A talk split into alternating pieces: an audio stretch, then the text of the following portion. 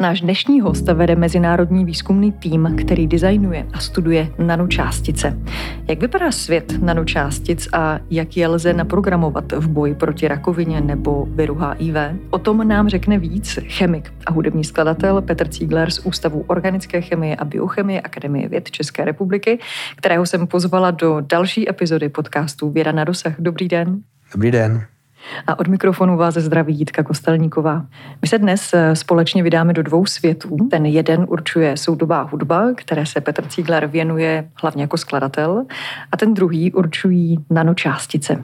Hudbu a skládání si patrně přes veškeré abstrakce, kterou hudba přináší a se kterou pracuje, tak patrně si dokážeme představit možná jednodušeji než ten svět materiálů. A proto se musím hned na úvod zeptat, v jakém měřítku se vlastně pohybujeme, jak velký je ten nanosvět, sousedí s mikrosvětem, makrosvětem, kde se pohybujeme? Kdybych byl buňkou, tak v podstatě ty nanočástice, které my připravujeme, tak mají vůči mému tělu velikost asi jako špedlíková hlavička až, dejme tomu, zrnko hrášku. Tak to je zhruba takové srovnání, které si můžete představit. Jinými slovy, takový objekt nesmí srovnatelnou velikost s tou buňkou a zároveň, když do ní pronikne, nesmí být jaksi invazivní tím, že by ji nějak poškodil nebo nějak byl příliš velký nebo dokonce i příliš malý. Příliš malé objekty už se blíží molekulám a mají zase trošku jiné chování a my se pohybujeme v oblasti, která odpovídá zhruba velikosti virů. Velikost viru je asi aktuální vzhledem k posledním 2 letům. Znamená to, že vaše práce probíhá zejména u mikroskopu? No, u mikroskopu se spíš takovéhle věci testují a pozorují se třeba, co to dělá s buňkami, ale naše laboratoř, tak to je vlastně poměrně tradiční chemická laboratoř, tady samozřejmě moderní, tradiční v tom smyslu, že používáme metody organické syntézy a polymerní chemie a tam připravujeme nové molekuly, které charakterizujeme pomocí všemožných spektrálních metod. To znamená, pozorujeme jejich strukturu a poté, až je testujeme třeba buď u nás přímo, anebo i ve spolupráci s jinými kolegy na buňkách nebo i na zvířecích modelech. Už jsme v laboratoři, máme představu, jak to tam vypadá. A na cedulce té laboratoře máte napsáno syntetická nanochemie. Mohl byste ještě v úvodu představit, na co se v rámci tohoto oboru soustředíte? Co jsou pro vás takové zásadní výzvy? My se zaměřujeme na to, jak takové částice připravit a zároveň jak zajistit to, aby fungovaly v živých organismech. To je docela specifický jakoby podobor té nanochemie, protože v nanochemii můžete dělat částice, které zlepšují stékání kapiček z okna nebo něco takového. Je spousta jinými slovy věcí, které si můžete představit jako aplikace nanotechnologie a nanochemie.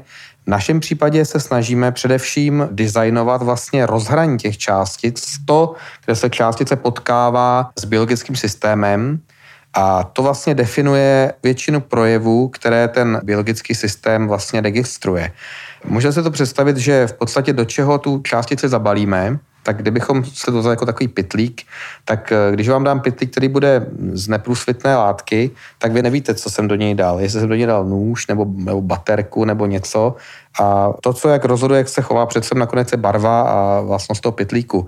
Tak my ty nanočástice, na ně dáváme takové vrstvy a balíme do takových zvláštních obalů, které právě umožňují nejen například to, že jsou neviditelné a že myslím tím neviditelné pro imunitní systém v těle, ale že se třeba nezachycují v některých orgánech, že nedochází k jejich akumulaci v některých místech těla a taky, že k nim můžeme připojit různé molekuly, které zajišťují jejich adresovatelnost, že se v těle mohou navázat a dopravit na určitá specifická místa. Takže vytváříte takové malé cestovatele v těle. Ano, ty cestovatele opravdu musí cestovat docela dlouhou dobu, myslím tím třeba minimálně hodiny, ale nebo i několik dní. A problém je v tom, že náš imunitní systém, právě protože oni mají velikost přibližně těch virů, tak je vlastně připraven na to, že jakýkoliv takovýhle podobný objekt okamžitě vlastně detegují a snaží se ho jako odstranit. Je pro ně podezřelý. A my na ně dáváme takové molekuly, takové látky, které vlastně zamezují těm buňkám imunitního systému, aby ty částice odstraňovali, aby je vlastně vylučovali z těla pryč. Jak ten proces té výroby takové částice probíhá, ono to zní možná až neuvěřitelně? Ta práce začíná samozřejmě jako teoretickou určitou studií nebo úvahou, pak záleží, jako co děláme. Jestli chceme dělat částice, které jsou vhodné pro diagnostiku nebo pro terapii, nebo dokonce to spojovat obojí do jednoho, pak se tomu říká teranostika, vlastně spojení diagnostiky a terapie dohromady. To znamená, že ta jedna nanočástice umí obojí? Ano, ta jedna částice může fungovat jako kontrastní látka pro metodu, kterou třeba dokážeme zjistit pozici například tumoru. A potom se můžeme pomocí vnějšího impulzu, který je neinvazivní, to znamená, že nemusíme tam pronikat skalpelem nebo píchat do těla, ale pomocí nějakého záření, třeba blízkého infračerveného nebo podobným způsobem, prostoupíme do té tkáně a dáme pokyn, aby se uvolnila třeba léčivá látka nebo aby se zapnula nějaká terapeutická funkce. Ještě mě napadá taková drobnost, jak se nanočástice vydají na tu svoji cestu, jak se mi dostanou do těla, musím něco spolknout nebo dostanu injekci. Typicky se to řeší většinou aplikace, které řešíme my, to znamená třeba léčbu rakoviny, tak ta se řeší injekčně. To je nejspolehlivější cesta, kdy se okamžitě látka dostane do krevního řečiště, to je nejvhodnější cesta. Podání například jako tablet, to se u nanočástic moc nepoužívá, protože nanočástice se všeobecně jako ze střeva dost špatně vstřebávají. Takže vlastně pro tyto speciální aplikace je spíš vhodná tato cesta. Jednu věc, kterou řešíme, jsou aplikace topikální neboli na kůži. Například máme projekt, týká se léčby bercových vředů, to je vlastně genová terapie. A tou možností, kterou používáme v tomto případě, je převaz té rány otevřené systémem, který obsahuje nanočástice, ty se z něho postupně uvolňují a nesou terapeutickou látku, která se jmenuje siRNA a ta látka dokáže vlastně umlčet geny, zastavit jejich přepis, v našem případě je to třeba matrixová metylproteáza 9, to je prostě enzym, který se takhle složitě jmenuje a jeho nepříjemným účinkem je, že podporuje rozklad vlastně tkáně a ta tkáň se nevyhojí. Takže my ho vlastně utišíme ten gen, umlčíme a ta rana se může zahojit.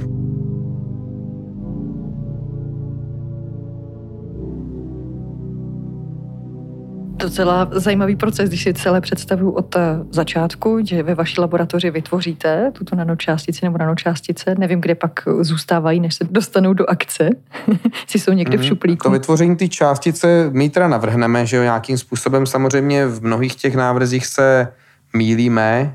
Máme určité zkušenosti, které dokážeme využít na to, abychom tu částici tedy vhodně poskládali samozřejmě. Když se nám to podaří nasyntetizovat, připravit, jenom pro naši představu, ona to není, že by měla pouze nějaké jako jádro a na něm je teda obal, ale často má víc komponent, říká se jí kompozitní částice a každá ta vrstva nebo její součást má nějakou funkci, kterou tam musíme vložit, takže je to docela komplikovaný systém, který je opravdu jako se musí designovat krok po kroku, vrstva po vrstvě, aby všechno to mělo vlastnosti, které nebudou škodit tělu, nebudou dělat jiné nějaké aspekty, abychom měli tam všechny funkce, které potřebujeme. Potom ty částice nejprve, než jdou do nějakých živých organismů, tak je testujeme. To je docela komplikované fyzikálně chemické testování, kdy musíme zajistit, že jsou stabilní, já nevím, třeba v séru krevním, že mají všechny možné vlastnosti, které jim umožňují vstoupit bez nějakých jakoby a priori očekávaných vedlejších účinků do živého organismu. A pak je můžeme dát třeba k buňkám, to taky testujeme, jestli nejsou toxické, to je pořád velmi jednoduché, to se dělá v laboratoři na napěstovaných buňkách.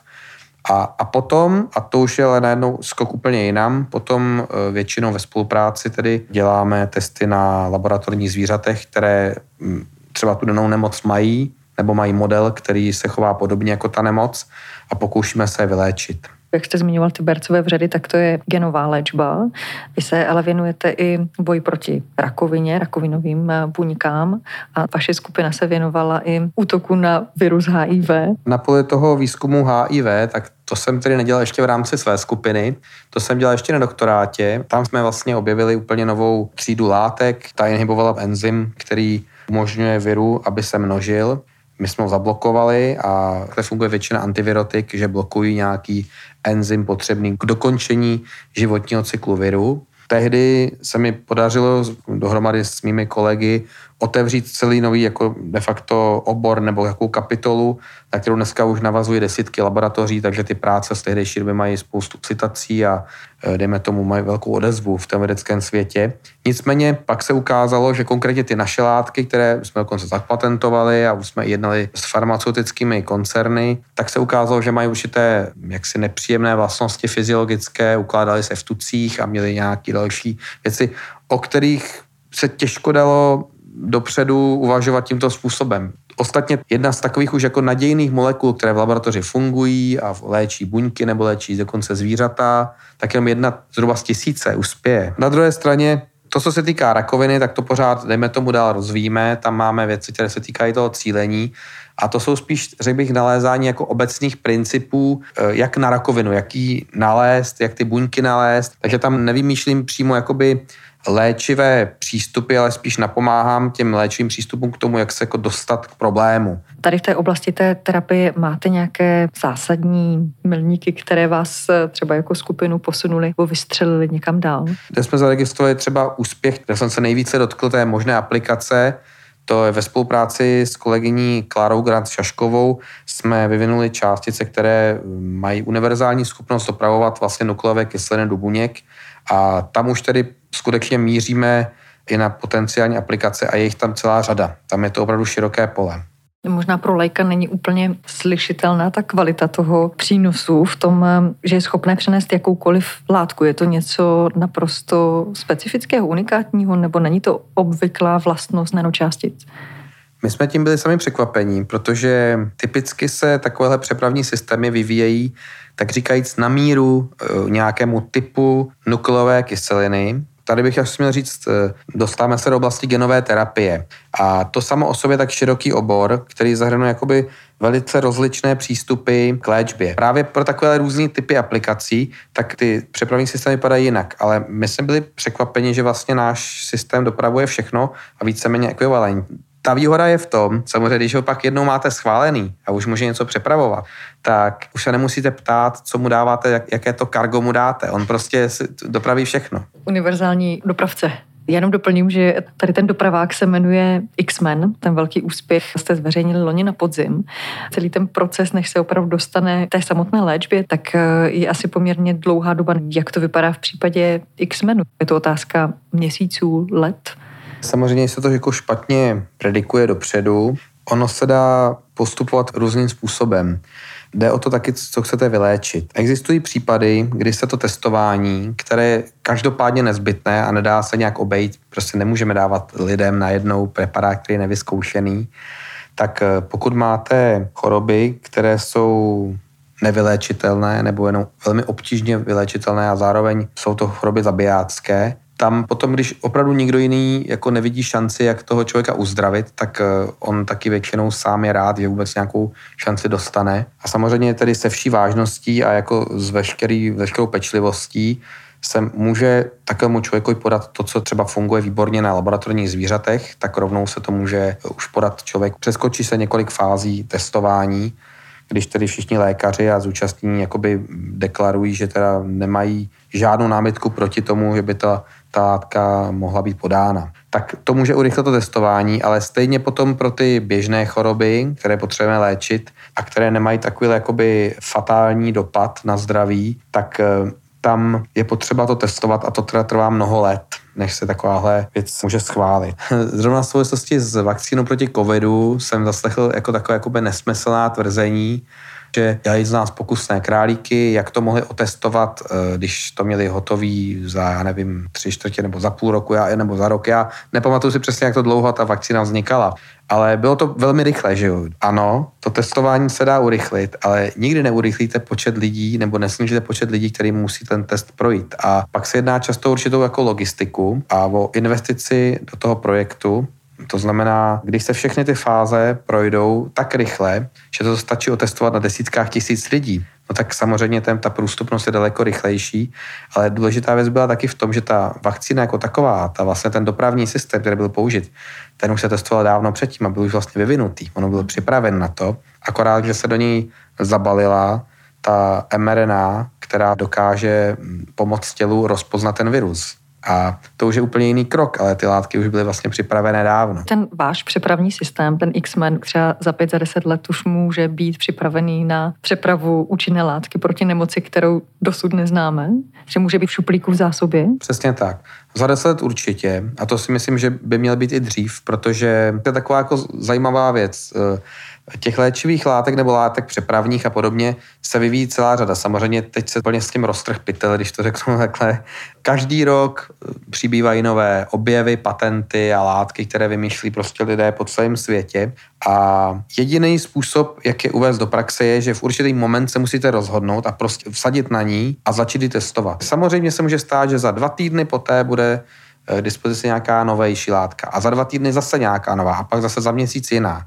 Ale kdybychom pořád čekali, až bude ta nejlepší a ta nejnovější, tak bychom se nikam nedostali. Takže v jeden moment se prostě to musí jakoby zastavit, říct ano, teď máme něco, co opravdu tady převyšuje ten průměr výrazně a má cenu do toho jít, ale pak nemáte moc času, protože to potřebuje jako velmi rychle. Během třeba 2 let musí ta látka projít tou preklinikou a případně se dostat do první klinické fáze, aby se stihla vlastně ještě v konkurenci s ostatními látkami využít ta její funkce, ta její unikátnost. A X-Men je teď v jaké fázi?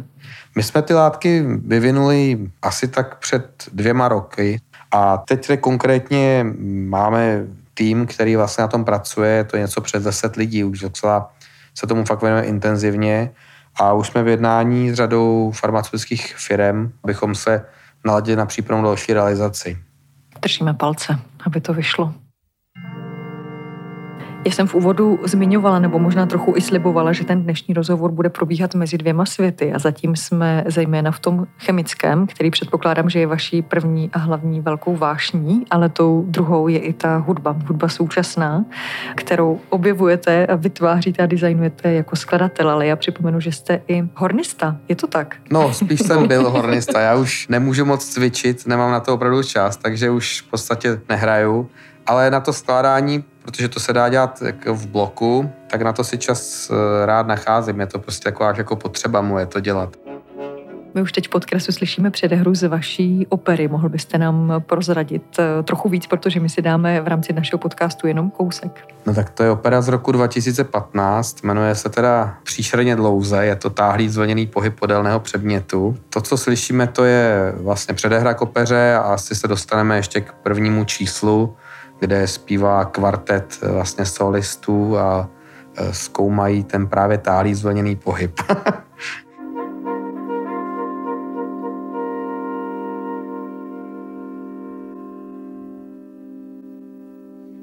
Tak dejme zaznít solistům. Jsme svědky. Jsme svědky.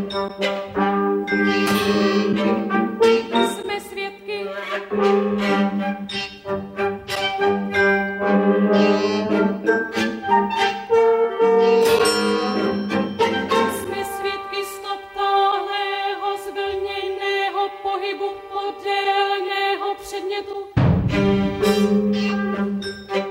Vy sice píšete skladby, které jsou uváděné třeba v rámci Pražského jara nebo jsou pro profesionální orchestry, spolupracujete s orchestrem Berg v minulosti, s Agon Orchestra. A přitom, jestli to mohu prozradit, jste skladatel samouk. Jak to vlastně lze realizovat jako poměrně komplexní složitou činnost jenom na základě své intuice? To ne, intuice nestačí. Napsat vlastně skladbu pro orchestr nebo pro nějaký ansámbl, tak to je taky řemeslo. Je to jako hodně věcí, co se člověk musí naučit, aby byl schopen napsat takovou skladbu. Já se tomu věnuji už někdy od gymnázia. Mě to prostě zajímalo a tehdy jsem jako nevěděl, jestli v tom budu pokračovat, jestli se vytvořím nějaký vlastní jazyk. Na gymnáziu to byly spíš takové pokusy, pak jsem se odmlčel na několik let a teprve až když jsem si byl jistý, že jsem tedy našel nějakou svoji vlastní cestu k vyjádření, kterou bych si jako vážil nebo nějak jsem ho považoval za jako originální výtvor, tak pak jsem se do toho pustil a to bylo někdy, když mi bylo možná 22 nebo tak nějak a od té doby vlastně už komponuju každý rok tak 1 skladbu přibližně, když se na to najdu čas. Ale z začátku jsem psal skladby komorní, samozřejmě pro menší obsazení nebo pro sola, abych se jako naučil vlastně takové kompozici a postupně, jak taky přicházely možnosti, založili jsme vlastní soubor s kolegy, skladateli právě, tak tam jsem najednou mohl mít jako zajímavější realizace a pak už to nějak přišlo samo, že se o to začalo lidi zajímat, o tu moji tvorbu. Mně ještě napadá jenom taková paralela s tou vaší chemickou zkušeností, jestli je možné být jako nanochemik, samouk? No, to spíš ne. Aby člověk mohl dělat chemii, tak jenom práce v akademickém prostředí, ale i v nějaké firmě, jako je většinou na poměrně vysoké úrovni, co se týká jaksi znalostí, aby člověk mohl něco vytvářet, vymýšlet. A myslím si, že to univerzitní vzdělání jako vůbec minimum pro to, aby vůbec se tomu mohl věnovat, většinou potřebujete spíš mít PhD, doktorát. I mně to trvalo ještě jako řadu let, než jsem se jako dostal na úroveň, ve které jsem schopen něco jako originálně vytvářet a být si jako aspoň do jisté míry jistý tím, co dělám. Takže v té hudbě to sice trvalo podobnou dobu, ale myslím si, že pořád ještě se to jako nedá úplně srovnat, protože k tomu, aby člověk psal noty, tak potřebuje akorát stůl a tušku, případně počítač, kdo píše rovnou partitury v počítači, ale k tomu výzkumu, tak jako to se nedá udělat na amatérské úrovni a hlavně vás těžko někdo na ústavu zaměstná bez odborného vzdělání, aby vás nechal tady provozovat takovýhle složitý výzkum, který stojí tolik peněz, jen tak, že vám uvěří, že to dokážete udělat. Tak zkusím hledat paralelu nebo propojení mezi hudbou a chemií ještě někde jinde. V současné době vlastně většina výzkumů probíhá v týmech. To asi není neobvyklý fenomén. Napadá mi, že i ta hudba, kterou vy píšete, říkal jste, že se věnujete orchestrální hudbě, slyšeli jsme ukázku z opery. Myslíte taky na tým nebo fungujete v týmu? Je to pro vás třeba nějakým způsobem důležité? To, co se učím celý život, je práce s lidmi. To je vlastně asi podle mě jedna z nejtěžších věcí pro každého vědce, který má nějakou vedoucí pozici nebo vede nějaký tým nebo koordinuje nějaký projekt, protože v podstatě to, co jsme se naučili na univerzitě nebo během studia, tak to je náš denní chleba, to je jako snadná věc. To znamená zorientovat se třeba pro mě v chemii, ve strukturách a v chování látek a podobně. Chování lidí je někdy náročnější. Chování lidí je daleko náročnější pro mě a vůbec jako vystihnutí toho, že každý má úplně jiné potřeby, nároky, způsob práce, přístup k problému. Každý přináší něco jiného do toho týmu. To se učím do dneška a je to jako, myslím si, že nejen pro mě, ale pro řadu jiných vědců, aniž by se to připouštěli, tak je to úplně klíč jako k úspěchu sestavit dobrý tým a taky s tím týmem komunikovat na úrovni, která všem vyhovuje. Když jsem se dívala na váš web, tak tam máte kous randovní fotografii, která působí tak nějak harmonicky a organicky. Vy jste tam v čele toho stolu, kolem vás tam je 10-11 lidí. Ta fotka je starší už trošku, to dokonce já jsem u ní nebyl, to je totiž fotomontáž. To mi dal můj tým při příležitosti vlastně postupu na seniorní pozici na Ústavu organické chemie, což v sobě nese pro všechny velmi pozitivní aspekty, jako je větší stabilita týmu, i trošku lepší, dejme tomu, finanční podpora ústavu a tak dál, takže to jsme všichni oslavili a oni vytvořili takovouhle fotomontáž, kde jsem nebyl, tam byl nějaký jejich kolega a dali tam jenom můj hlavu zené fotky, ale to je jenom, abych popsal to, co jste tam viděla. Nicméně já doufám, že si v mém týmu rozumím velmi dobře a jako funguje nám to tady pěkně. Máme výstupy, které jsou opravdu srovnatelné jako na mezinárodní úrovni jako nadprůměrně. Já budu držet palce, ať se udržíte v tomhletom dobrém nastavení a abych vás už jenom na závěr našeho povídání poprosila o ještě jednu hudební ukázku. Co by to bylo? Na závěr jsem vybral ukázku ze skladby Daily Patterns, která je z roku 2014 tedy. Je to skladba pro orchestr, závěr je takový klidnější, takže jsou tam zvuky, které možná vás trošku překvapí, jsou nezvyklé, hrají se na různé nástroje, jako jsou okaríny a preparované flétny, jenom části fléten a podobně. Takže je to trošku barevnější plocha, než možná běžně slyšíte. Užijme si hudební ukázku. Děkuju moc Petrovi Cíglerovi, že byl hostem podcastu Věda na dosah. Děkuju za pozvání.